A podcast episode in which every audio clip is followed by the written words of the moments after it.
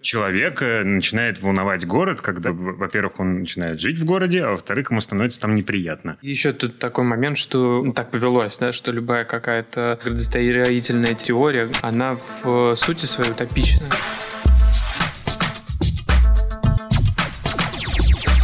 Всем привет! С вами рубрика «Стрелка Мак» для «Стрелка подкаст» и я ее ведущий Ян Татарский. Сегодня у нас в гостях издательская программа Института «Стрелка» «Стрелка пресс». Митя Бегдаров, редактор, и Иван Сорокин, руководитель издательской программы.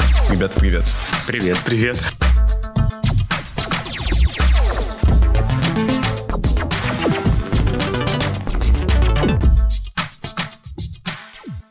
Давайте начнем с того, что вы немножко расскажете о себе и как вы вообще попали в издательский бизнес, издательское дело, как вообще начали заниматься книжками. Я по образованию экономист, и в 2000 году я уезжал на стажировку во Францию и купил первый путеводитель афиши, первый самый выпуск путеводителя по Парижу. Это была моя первая поездка за границу такая большая, и мне было очень интересно вообще оказаться за границей, в другом городе, пожить в другом городе. И я гулял по этому городу, жил там с путеводителем, и когда я вернулся в Москву, я обнаружил какое-то количество ошибок в этом путеводителе, написал в редакцию путеводителя о том, что обнаружено некоторое количество ошибок. Вот, и несоответствий, и какие-то могут быть следующие дополнения. Меня позвали познакомиться, потому что оказалось, что я вообще первый человек, который написал что-то в редакцию по поводу путеводителей, и все так обрадовались, что путеводители покупают и читают, даже с ними ездят на местность. И так завязались потихоньку мои отношения с издательским домом Афиша, куда через некоторое время я пришел работать. Сначала как редактор сайта, а потом, собственно, стал отвечать за те самые путеводители и проработал там разных должностях на этом и смежных проектах 12 лет. Там познакомился с Иваном, там познакомился с кучей других своих друзей и коллег, или коллег, которые стали друзьями. В общем, стал редактором книг про города. С октября 2019 года я участвую в книжках «Стрелка пресс» как редактор, выпускающий. Или как редактор не выпускающий. Как, как редактор. Да, как редактор. Иван, а ты на тот момент уже сколько работал над книжками «Стрелка пресс»? Ну, я с 2016 года здесь. И... Это с самого основания нет, издательской нет, программы, нет? нет? Э, программа началась э, в 2011 году угу. с книжки Митчелл «Я плюс-плюс». Угу. Вот. И я пришел весной 2016 года. Давайте немножко обозначим границы. Стрелка пресс — это вообще единственное издательство в России, которое занимается исключительно урбанистической и около архитектурной литературой, или есть что-то еще? У многих издательств есть книжки про урбанистику, mm-hmm. про города, про архитектуру, про социологию. То есть, ну, как бы очень сложно найти книжку просто про город. Да? Она все время будет вся включать какие-то экономические, социологические, философские аспекты. Это ну, такая довольно мультидисциплинарная территория, и э, без знаний в разных областях сложно себе представить какую-то нормальную книжку. Поэтому где-то уклон больше в социологию, где-то больше в экономику, где-то в планировании городов. Где-то архитектура. Где, где-то архитектура архитектура. Теория градостроительства. Теория градостроительства, да. Вот. И, ну, собственно, есть какой-то-никакой рынок книжек про город. Издательств масса. От каких-то гигантов Эксмос САС, там, которые издают по несколько книжечек в течение пяти, семи до там, от Маргина, миф. Э, Новое миф литературное это... обозрение у них есть. Ну, да, целая серия, да, про, серия про, про, города. урбанистику. Да, у Лебедева выходят хорошие книжки. Это все какой-то, э, ну, такой общий ну, фронт. Про дизайн больше. Нет, у него хорошая книжка про э, Александера. Ну, это про шаблоны. Теория и, дизайна. Ну, как бы спектр э, издательств, которые выпускают книжки про городское, он, ну, довольно широкий. Это какая-то не заповедная тема, а, в общем, если ты выдаешь какой-то общий нон-фикшн, среди этих книг могут быть книжки про городское. Они могли бы появиться у нас, они могли бы появиться у кого угодно. В этом смысле нет какой-то конкуренции, типа, ах, давайте мы первые издадим того-то или сего-то. Это какой-то просто общий фронт перевода на русский язык книжек актуальных, исторических, фундаментальных, про город и про его устройство. Или создание с нуля. Ну, есть какие-нибудь, не знаю, городские проекты Каца, по-моему, да? Да, не, не, есть, есть, есть, да, при этом какие-то... собственные книги. Э, писатели более прикладные, которые касаются тактической урбанистики, они делают про это книги. Не, не, не только токсической. Есть, э, токсической, токсической. Есть, да, есть просто такая там довольно практическая сфера. Есть еще архитектурные бюро или консалтинговые бюро, как КБ «Стрелка», которые тоже создают какой-то объем литературы, подготавливают э, да, ну это более у... пространственные регламенты. Это, это все тоже как бы относится к литературе про города. Но это не нон-фикшн. Мы говорим, ну, то есть «Стрелка пресс» — это издательство нон-фикшн книжек. У нас есть какие-то более тяжеловесные книжки, есть книжки полегче, попроще, есть фундаментальные исследования. Мы издали порядка 80 книжек. Их тематика от философии города, экономики до архитектурных книжек. И довольно широкий спектр того, там, не знаю, про, про еду в город. Да. Книжка там, Каролин Стил про голодный город. Одна из последних книжек, которая у нас вышла, Манфорта про будущее. То есть ну, спектр интереса издательства очень широкий. И э, этот нонфикшн, он мог бы, мог бы теоретически выходить у кого-то еще не очень-очень широкий. Ну, широкий. Так. Ну, не очень широкий, а широкий, да. Э, Понятное дело, что у нас не будет книжек про ядерную физику или там про черные дыры. Тема и направление, на самом деле, да, достаточно узкая, но из-за того, что тема... Э, Сама по себе мультидисциплинарная. и мультидисциплинарная, то позволяет э, публиковать э, книги по разным сюжетам. Откуда взялся канон книжки про город. Вот что можно считать базой, в кавычках, урбанистической литературы? Это как такая история? Ну, человека начинает волновать город, когда, во-первых, он начинает жить в городе, а во-вторых, ему становится там неприятно. Естественно, когда Рим превратился в миллионный мегаполис. Людям там было не очень в какой-то момент. Они задумались, как же так получились. Задумались об архитектуре, задумались о градостроительстве, теории города. Потом в нашем западном мире более-менее, как бы мы относим себя к европейской там, цивилизации. И рядом был большой период времени, когда люди в основном жили не в городах, а в деревнях. И было очень мало крупных городских центров. И, соответственно, людей это волновало меньше. Но когда началась индустриализация с конца 18 э, века люди снова начали собираться в городах, и когда люди начинают жить все рядом вместе, им становится довольно неудобно, потому что они производят много шума, отходов, и места все время не хватает, и все время требуется каждому квартира, и вот как бы есть такие вопросы, когда они начинают людей волновать, они начинают про это думать и писать труды. Это... Первое желание пересадить людей в сад. Ну, да, да. Ну, начинается все, да, с какого-нибудь э, Жак-Жак Руссо, который э, говорит, что вообще, да, жить нужно в деревне, в саду. А то, как мы живем сейчас, это непорядок. Потом стадия отрицания уходит, э, начинается стадия принятия, люди понимают, что все равно как бы никуда не деться, придется жить в городах, они начинают придумывать, как им жить друг с другом. Начинают задумываться про города, и чем дальше, тем больше. Технологии развиваются, появляются многоэтажные башни, появляются автомагистрали или появляются бесконечные пригороды на многие десятки километров. И начинают как-то осмыслять это все. Но, как правило, это сначала что-то происходит в нашем мире, и люди начинают уже жить так, а потом они начинают это... Писать об этом книжки. Да, перепридумывать, как, как же это все наладить, чтобы, чтобы было полегче.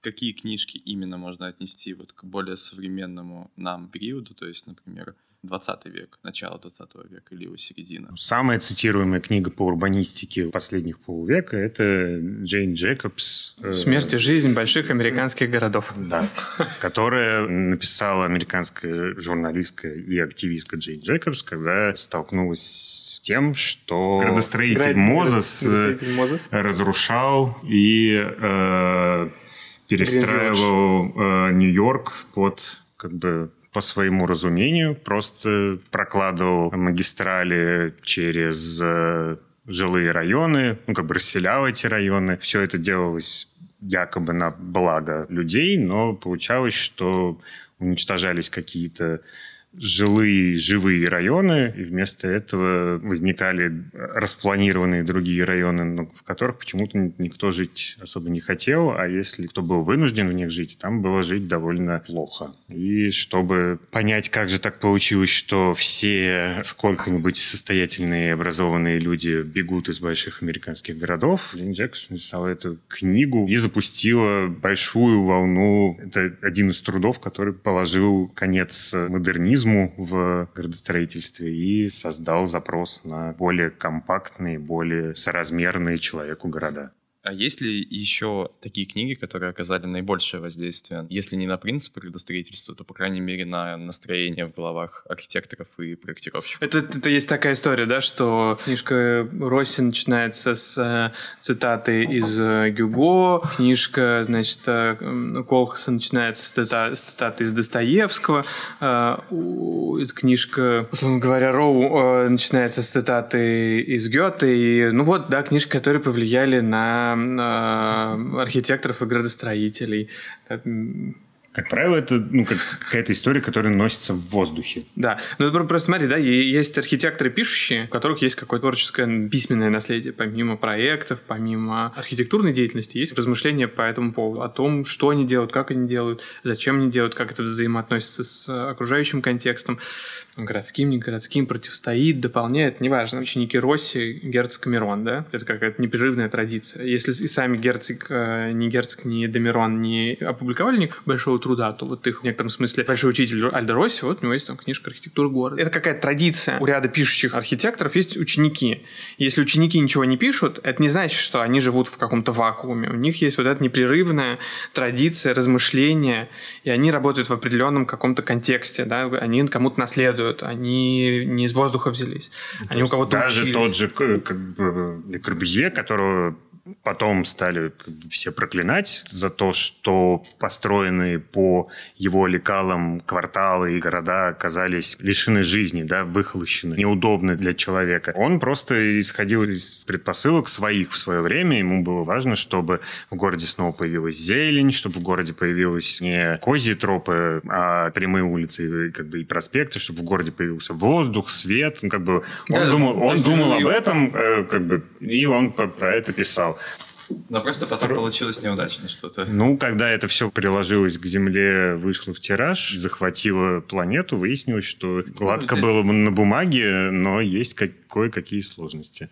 Это как бы тоже тогда такая история. А Альдороси стал, соответственно, уже как бы переосмыслять то... Как, Наследие. Да, как, как бы теперь сделать город, в котором... Ну, как уже бы, побывал в Корбюзье. Ну да, в котором мы и дальше как, ну, как бы Колхоз, наверное, следующий шаг. У советских архитекторов, можно любого, наверное, периода ранее советских или там уже после указа об архитектурных излишествах, какой, не знаю, можно это назвать литературной традицией, но, в общем, кого они читали, помимо Корбюзье? Очевидно, что Корбюзье не вдохновлялись. Читали ли они вообще Корбюзье? Или как ну, это перевод... ну, в Советском Союзе существовала достаточно развитая издательская система. Труды по архитектуре и градостроительству с некоторым лагом доходили, переводились. Журналы были, я думаю, что не очень доступны спецохраны. Все, то, все такое нужно было как-то отдельно получать в библиотек. Но, допустим, было неплохое издательство «Стройиздат», которое делало очень много изданий про города. Там есть ряд авторов, которые мы очень любим и ценим, которые с этим издательством работали регулярно публиковали какие-то том числе наши мыслители советские. Кутнов, Глазычев, Иконников тот же. До этого была великая школа архитекторов 20-х годов. Они мало что построили, но многие что осмыслили и сделали. Тот же Гинзбург mm-hmm. из книжки, которую мы переиздаем. А в обратную сторону как-то шел интеллектуальный обмен? То есть вот то, что, например, концептуализировали советские архитекторы, не знаю, тот же Гутнов, например, я видел, что сейчас MIT переиздала какой-то сборник его сочинений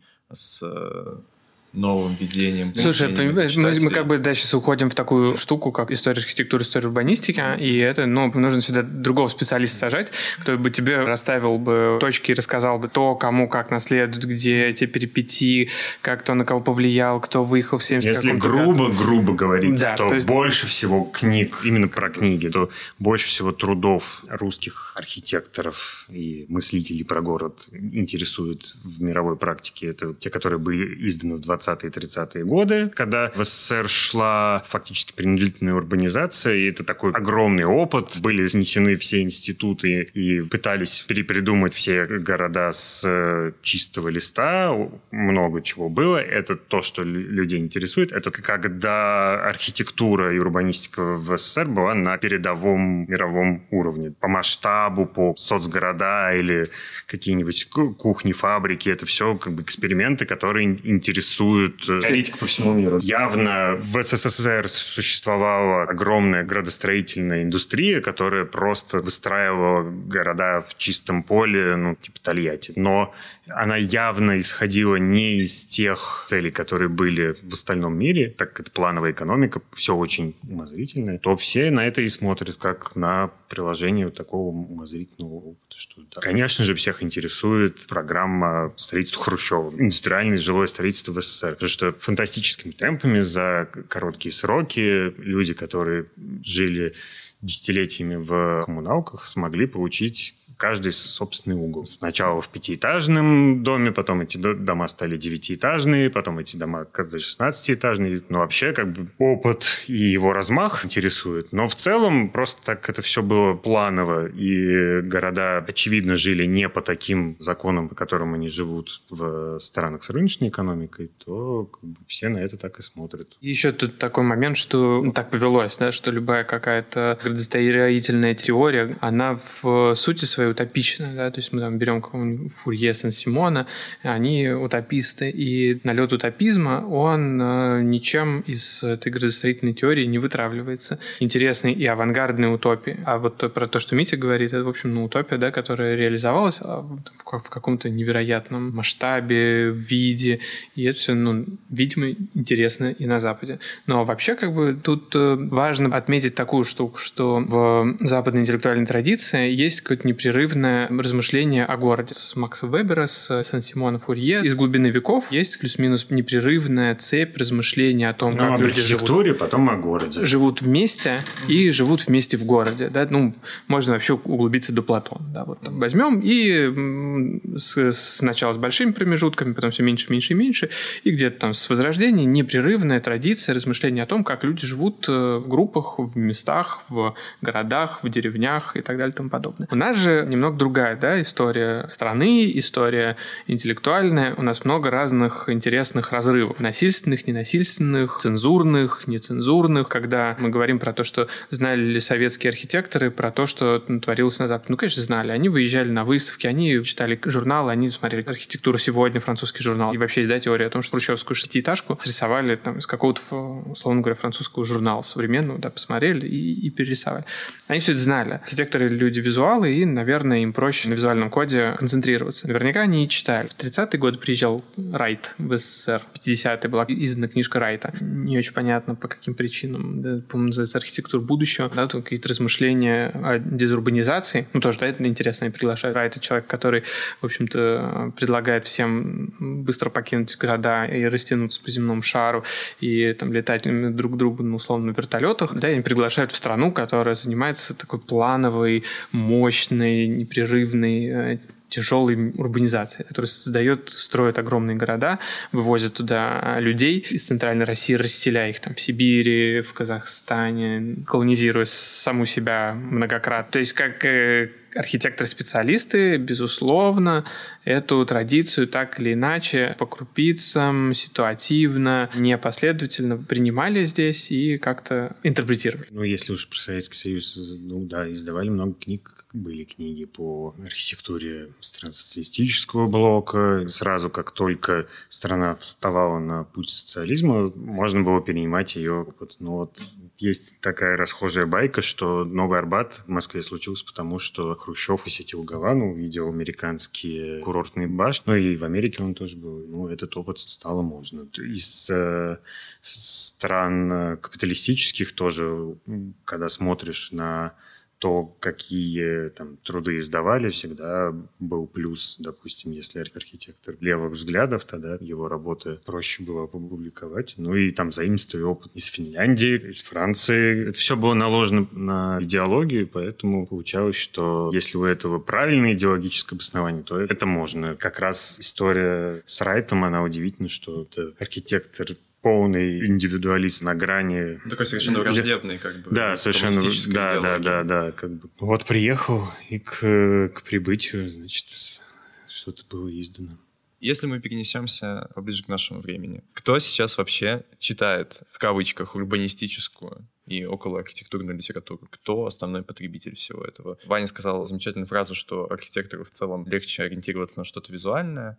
Мы вне записи очень долго говорили о том, что в целом как бы архитектору проще посмотреть на какой-то журнал с э, фотографиями домов, чтобы понять, о, вау, это мне интересно. Кто сейчас? Ну, у нас вот, собственно, Ваня упоминал как бы разрыв. Мы оказались, что у нас страна с рыночной экономикой, вот, но мы живем в э, городах, которые были абсолютно плановые. Потом случился некий стихийный капитализм, и где-то на втором десятке лет проживания в таких городах всем стало понятно, что мы вот научились зарабатывать, вроде как бы колбаса появилась, еще что-то. Только жить в этой Москве невозможно. Непонятно, почему. Сколько дорогу не расширяя, почему-то э, машин становится все больше. Сколько башен не строй, выясняется, что они могут стоять полупустые, людям жить негде. И люди задумались, так приблизительно это было лет 10-12. В Москве была прям мода на урбанистику. Но такая была волна. Сейчас кто это читает? Ну, слушай, э,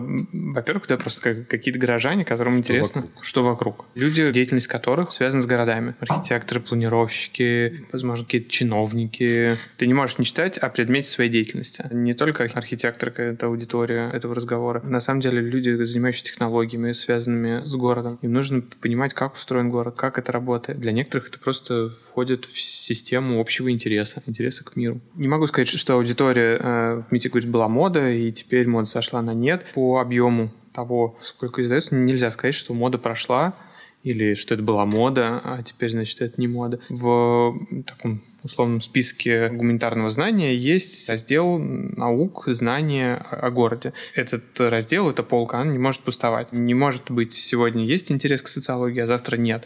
А сегодня есть э, интерес к экономике, а завтра нет. Нет, это как входит в общий ряд человеческого знания, и так или иначе по разным вопросам разные специалисты обращаются к этому знанию. Ну, сейчас у нас это все выродилось отчасти в то, что у нас появились всякие программы городского переустройства. Из-за этого этим кто-то интересуется, опять же, у кого-то на это завязана работа, а кто-то пытается понять вообще, что, что как бы происходит. Есть люди, которые, не знаю, приезжают в Москву из провинции, смотрят здесь. Я вот как редактор путеводителей обнаружил то, что мы, москвичи, конечно, об этом не думаем, что люди, которые приезжают из провинциального города, они едут и фотографируются на фоне башен Сити. Ну, они никогда такого не видели. И это важное туристическое место для них. Что мы как бы особо представить никогда не пытались. Мы можем брюзжать по этому поводу, что вот, понастроили, там как бы градостроительная ошибка, что такое. Вот. Люди едут, им, им просто интересно. Им интересно как-то так, как 60-этажное здание, подняться на смотровую площадку. Я знаю одного человека, который специально снимает э, квартиру в Северном Чертаново на верхнем этаже, потому что говорит, что жить в небольшом домике в центре он может где угодно, а если как бы он живет в Москве, то должно быть ощущение большого города, и он как бы специально хочет жить вот в таком районе, чтобы я думал, он живет с Северным Чертановым, потому что он угорает по модернизму. И... Да, да, ну, да. и да, в, да. в том числе, да. Да, да. А вот есть какая-то книга, которую Стрелка Пресс хотелось бы уже давно издать на русском, взять, перевести, отредактировать, но ее почему-то до сих пор никто вообще не перевел на русский, хотя она, может, заслуживает этого в первую очередь. Да, знаешь, таких книг очень много корпус непереведенных книжек на русский язык огромен. Среди них огромное количество гениальных книжек. Например?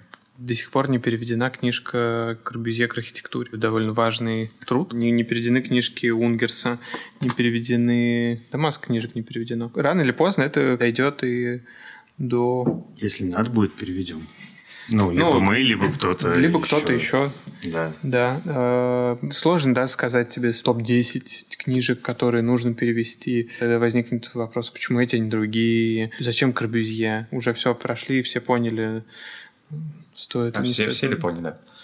Ну, плюс-минус. Нет, не важно. Ну, просто не важно, ну, так да, продолжает как бы на, на него ссылаться. Ты каждый раз натыкаешься. Мы зачастую понимаем, что хотелось бы еще издать э, «Стрелки пресс», просто из-за того, что когда работаешь с книгами, ты регулярно натыкаешься на какие-то отсылки к другим трудам. Ты каждый раз лезешь сверять цитату и выясняешь, что... Как бы, книжки это, нет. Да, книжки на Чего русском нет, нет, как бы, да. Ничего по, нет. Поэтому как бы твой переводчик переводит эту цитату заново, сверить ты с каким-то другим переводом не можешь. Когда ты регулярно наталкиваешься на то, что есть какой-то труд, на который регулярно все ссылаются, но она до сих пор нет на русском, ты понимаешь, что ну и вот этой книги на русском тоже нет. Вот. Ну, там есть какие-то труды, которые были переведены на русский еще там в конце 19-го, начале 20 века. И это последний раз, когда они переводились на русский, и они были тогда изданы, иногда даже могли выдерживать переиздание, вот, но с той поры никто не заботился, чтобы это актуализировать и перевести снова. Вообще-то есть такая работа из-за того, что наш язык меняется. Сто да. лет назад э, в русском языке не было глагола актуализировать, и теперь есть. Ну, да.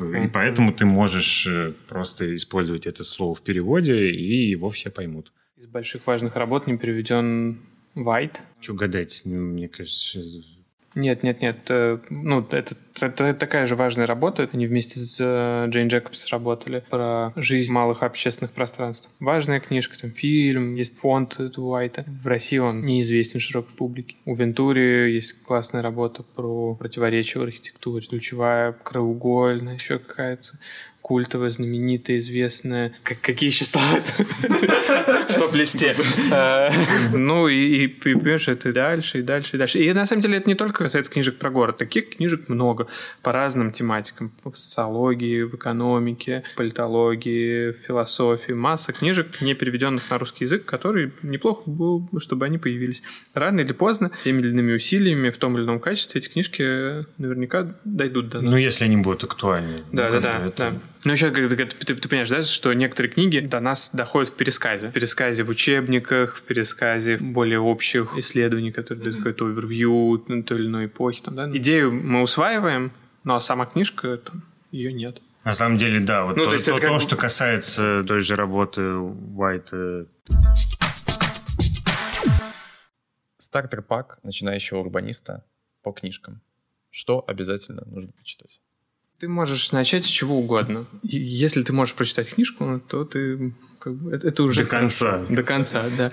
Это, это важно, читать книжки до конца. Если у тебя есть какой-то интерес к городу, то любая книжка, которую мы издаем или другие издательства о городе, не требует какого-то специального знания. Повторю эту идею про то, что знание о городе — это просто раздел гуманитарного знания. У тебя есть какие-то общие представления о социологии, экономике, архитектуре, эстетике, вот этом всем. Ты открываешь книжку, и ты не встретишь какой-то большой преграды в чтении. Да. Там есть книжки по тяжелее потяжелее, есть полегче, да, но что, что ты хочешь узнать, это совершенно э, и мы делаем поэтому разные книжки. У нас есть замечательная книга, которая, собственно, родилась из ряда колонок в э, газете «Коммерсантъ Weekend». Да? Э, газета ли это? Ну, ну короче, да, да, из, да, вот как, из уикенда. Комис... Как устроен город, Григорий Ревзин. Замечательный труд, общий интерес к городу, как он действительно устроен, из чего он складывается. Такое как бы воззрение. Это не специально для урбаниста, но это просто запускает мозги думать про город. Мы перевели с английского довольно свежую книгу Дэна Суджича, бывшего директора музея дизайна в Лондоне, которая называется «Язык городов», которая посвящена таким как бы вопросам, как так получилось, что наши нынешние города, вот они устроены так. И тоже просто эта книга of General Interest, которая просто дает какие-то точки для того, чтобы начать э, думать про города. Есть книжка э, Коухаса про Нью-Йорк. Нью-Йорк не себя тоже уже ставшая классика. Это просто хорошее занимательное чтение, которое объясняет, как получилось так, что Манхэттен в первой половине 20 века превратился в то, что он превратился, какие технологии к этому привели, какие идеи к этому привели, и как это все закончилось, потом переродилось. Замечательная книжка, замечательно написана, неплохо э, Неплохо издана. Неплохо издана, да. Неплохо переведена на русский язык. Ну, ну, то есть он, гениальный, мне кажется. тут просто еще важная история, на самом деле. Если вы специалист-специалист, как правило, сейчас, то все-таки вам не, не нужен переводчик и не нужен редактор. Чем бы вы ни занимались, какой бы гуманитарной сферой наук вы ни занимались, науками о городе, или экономикой, или политологией, или социологией, филологией, чем угодно, вы в первую очередь должны читать труды. Вам важно, чтобы это были свежие труды, и вам важно читать как бы их э, в исходнике, а не то, что уже сделали переводчик и редактор над этим поработали. Переводчик и редактор, они некоторым образом воздействуют на авторский текст. Меняет. Да, они воздействуют и меняют, конечно же, авторский текст, но зато они как бы вам упрощают, если вы не готовы по каким-то причинам это читать в, в исходнике, но вдруг этот труд опубликован на албанском. Так как значительный объем публикуется на одном языке, не русский, то и, бы, и не албанский. И не албанский, да. То, в общем, если вы владеете английским, то вам не нужен ни переводчик. Вам не нужно, чтобы это вышло в какой-то момент на русском, чтобы вот именно тогда взять и почитать.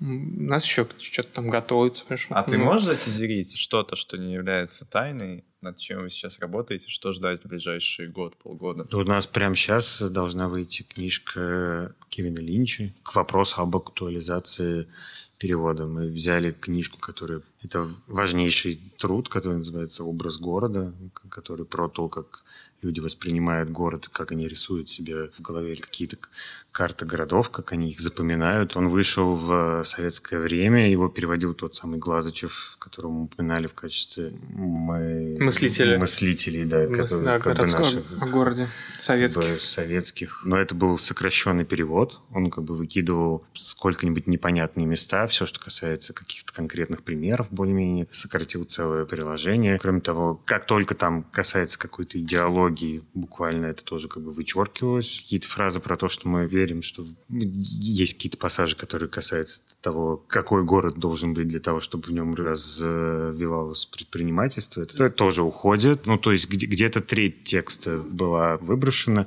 оставшееся было переведено таким языком, как говорили про большие города 50 лет назад. Прошло 50 лет, мы эту книгу пытаемся, по-моему, 74 А, ну, в смысле, от самой книги? Да. 74 Нет, сама книга 60 ну, как бы была да. переведена, по-моему, в 74 году. Ну, окей. Смысл, ну, да, в том, что вот мы и такое тоже берем. Уже вышедшее, но становится лучше, качественней. Очень важная штука про Линча, да, что вот мы с тобой говорим про то, что знание о городе и, и все вокруг, но книжка Блинчева «Образ города», она важна не только урбанистам, да, это антропологи, антропологи. социологи. Да, это, это, это работа намного шире локуса знания о городе. Очень сильно повлияло на антропологов, практиков, которые проводят глубинные интервью, пытаются выяснить, как, что, где э, устроено у людей в восприятии пространства, пространства, где они живут. Словарем Линча вот уже на Западе 30 лет все активно пользуются и знают. Не новость, это как бы все вошло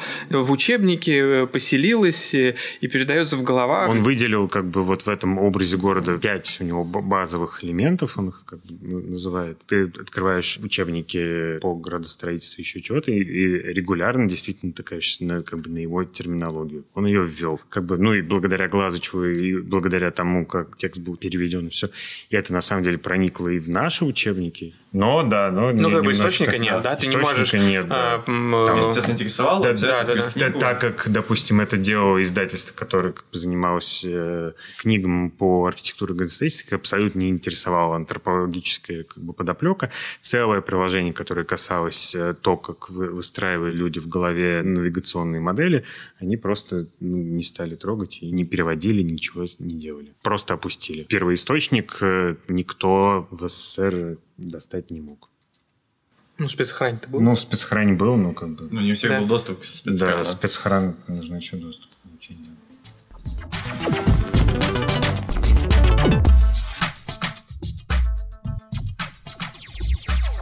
С вами была рубрика «Стрелка Мак» для «Стрелка подкаст» и ее ведущий Ян Потарский. Сегодня у нас в гостях были Митя Бегляров и Иван Сорокин, издательская программа «Стрелка пресс». Читайте и покупайте книжки на сайте shop.strelka.com. Слушайте наш подкаст, ставьте нам оценки в Apple подкастах, делитесь этим выпуском с друзьями. Всем спасибо, пока!